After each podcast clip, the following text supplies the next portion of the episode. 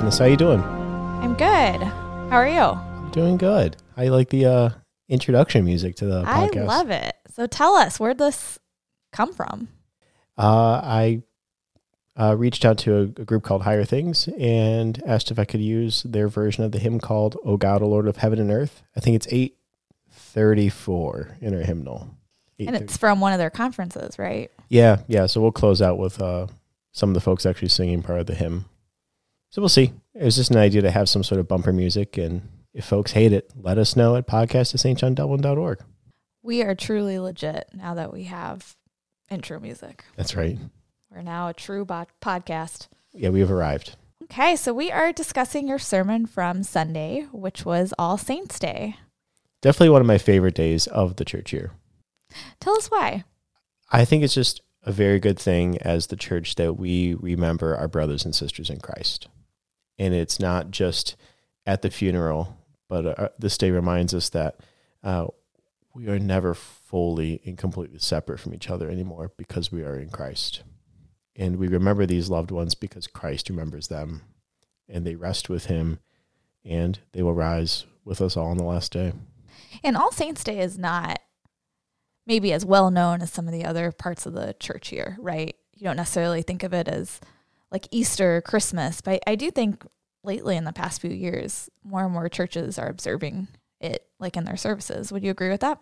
Yeah, I think it's a Sunday that's being reclaimed more and more. I don't recall really observing All Saints Day growing up. Oh, uh, no, in the yeah. Lutheran Church. Didn't either. Uh, but there are just some of these days in the church here that, yeah, there's a good deal of wisdom of why we have these occasions. So, yeah, All Saints is definitely up there as one of my favorites. So tell us a little bit about the text that you preached on. Yeah, so these are the readings that always come up for All Saints Day. You have the reading for Revelation, you have the Gospel reading from Matthew, the Beatitudes, but I chose to preach on the epistle reading, which is First John chapter 3, verses 1 to 3. And why did you s- decide on the epistle reading? Uh, I try to just rotate through them. Uh, you know, I've been through these readings a few times now, and and knowing that All Saints Day is coming up every year, and knowing that the readings are the same, you're just kind of you just kind of have them in mind. And this year just seemed like a, a good a good place to go to talk about this idea that we are God's children. And I think there are that there are lies that we believe, whether it's our sin or the devil or the world around us, trying to say that we are not God's children or that we are not loved by our Heavenly Father. And I thought that might be a nice word to share on this day when we remember those who have died that we are God's children now. What were some of the examples of lies that the devil tells us that you had brought up in your sermon? Uh, I think the just the biggest one would be how the world will make us doubt whether God actually loves us. Uh, the world calls us out, and will you know will accuse us of saying that that God doesn't actually love you, right? Because our loved ones die, or that we're still hurtling towards death. You know, we may be dead by next year, or that there's not even a God at all, or you're wasting your time going to church. And that was kind of the main emphases of, of the lie that I wanted to deal with. I had other thoughts. I think about the, the devil's accusation of us or how we doubt the faith that God has given us, uh, to doubt his word within us. There are all sorts of lies that we are tempted to believe and, and tricked into believing. And what I love is the Apostle John breaks through all those lies and says, We are God's children now. And why? John has seen our Savior crucified and risen for us. One of my favorite things of the letter of First John is how it opens up. I need to grab a Bible real quick. You think I'd be more prepared for the podcast and actually have a Bible at hand, but nope. So First John. I have my Bible. Thank you. Good job, Deaconess. Thanks for sharing. uh, First John. Uh, it's such a cool way how it opens. Let me see here. First John chapter one. It begins this way. This is such a cool way to open the letter. That which was from the beginning, which we have heard, which we have seen with our eyes, which we looked upon and have touched with our hands concerning the word of life. The life was made manifest, and we have seen it and testified to it and proclaimed to you the eternal life, which was with the Father and was made manifest to us. That which we have seen and heard, we proclaim also to you, so that you too may have fellowship with us. And indeed, our fellowship is with the Father and with his Son Jesus Christ. And we are writing these things so that our joy may be complete. And it's so so much of that is like John 1, right? I mean, you can definitely tell this is John that's writing it. Yeah, absolutely. What what a cool way to get into the book, and and I love how he's like mid thought, like he's in the middle of the sentence, and you just can't help but uh, he's already going, and, and his like his secretary is trying to keep up with him, and and he's just saying, "We saw Christ. He is the light. He is our life. We saw him with our eyes. We held him with our hands. This is the one we proclaim to you." And you just cannot help but proclaim this and share this with with God's people. And it's what a cool letter. And what does this mean for us? So we this is I mean it's amazing that John was able to see Jesus with his eyes, touch touch him with um, his hands. But then for us, it's different, right? We're not able to see the visible Christ like John. So what about for us? Like, how can we regard Christ? How do we see him? Yeah, that's a great question, and I think that's part of of John's preaching. There's a, there's a big discussion. You have the Gospel of John, you have the three letters of John, you have the Book of Revelation. All these written by the same apostle. And so there's a big debate on when each book was written. You know, John dies about 90 AD. And so he dies about 60 years after the events of Jesus, you know, up to his ascension. And by that point, you are decades removed from Jesus' ascension. And so the people around, you know, have not seen Jesus. You know, some have, John has. And he is writing to people just like us who have not seen Christ and yet are taking John at his word. And we can take John at his word because he was there. He was an eyewitness. He saw, he held Christ, and he implores us um, that we are God's children even now. And this is the love of God for us. That light has truly broken into the darkness. That's what's so cool about John is he's he's preaching to people like us, people who have not seen the the risen Christ in person, comma, yet. You've mentioned a few times already how we are God's children. What does that mean for us, being God's children? One way I wanted to approach that in the sermon was I brought up the language of being orphaned.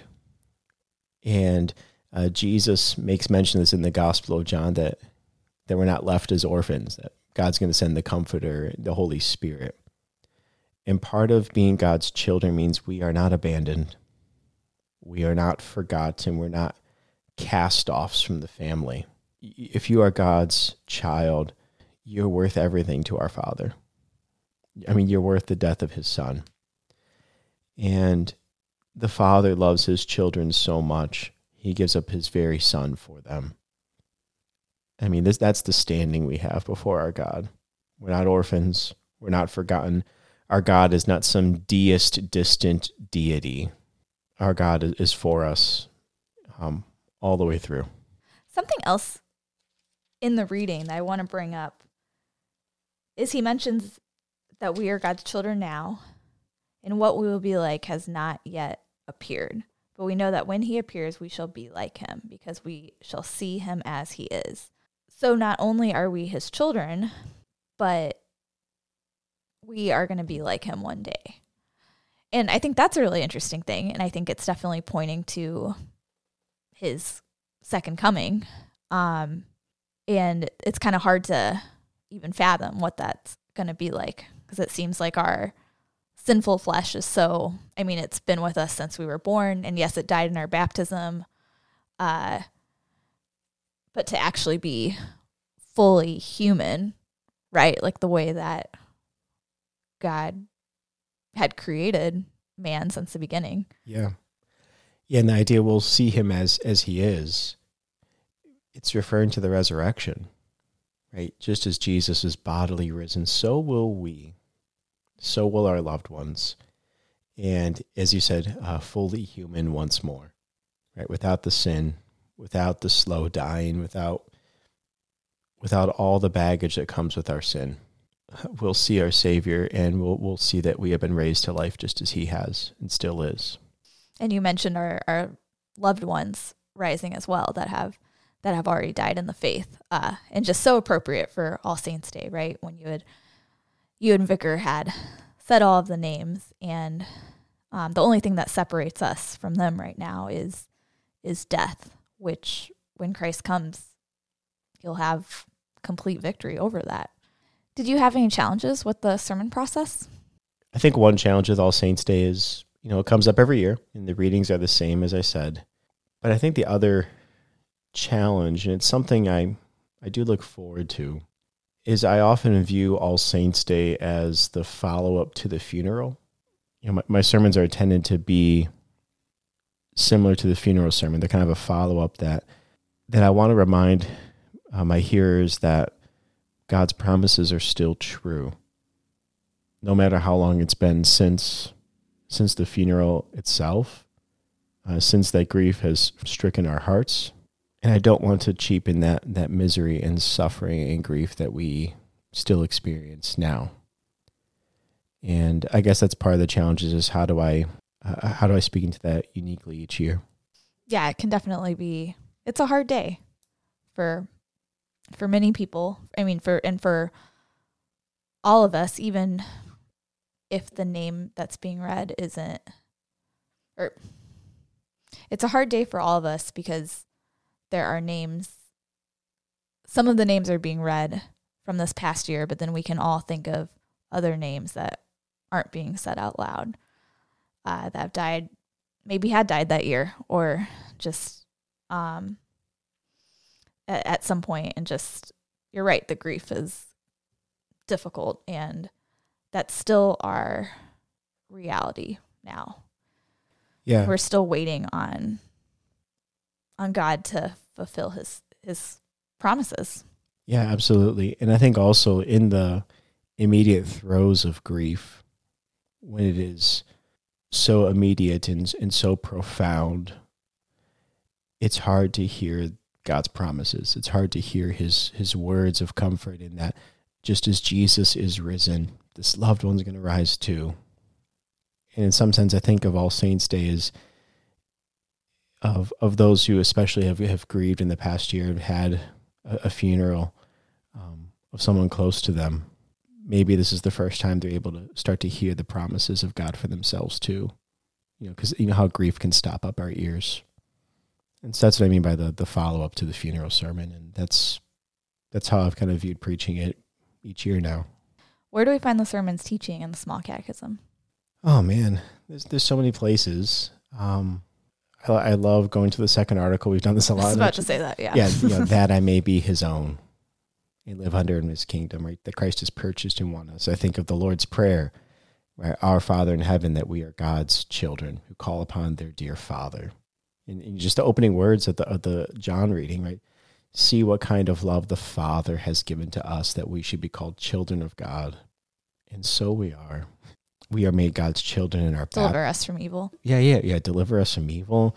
We're made God's children in our baptism. Uh, I mean, even just the reality of the Ten Commandments. You know, God shows us His will and His way for our lives, and expects these things of us because we are His children. And it's just the entirety of the Christian life uh, is is this is this reality of we live under our heavenly Father who has made us His own. Well, thank you. So, this wraps up the episode for today. Thank you for listening to our discussion. In case you missed the sermon or you'd like to listen to it again, the link to the sermon is in the show notes, and you can find our sermon on our church website, stjohndublin.org. And if you'd like to submit a question about a sermon, please email us at podcast at stjohndublin.org. music is like kind of throwing me. I love it though. Okay, thank you, Pastor, for joining me and for feeding me this week. Thanks, Denise. Have a good week, everyone.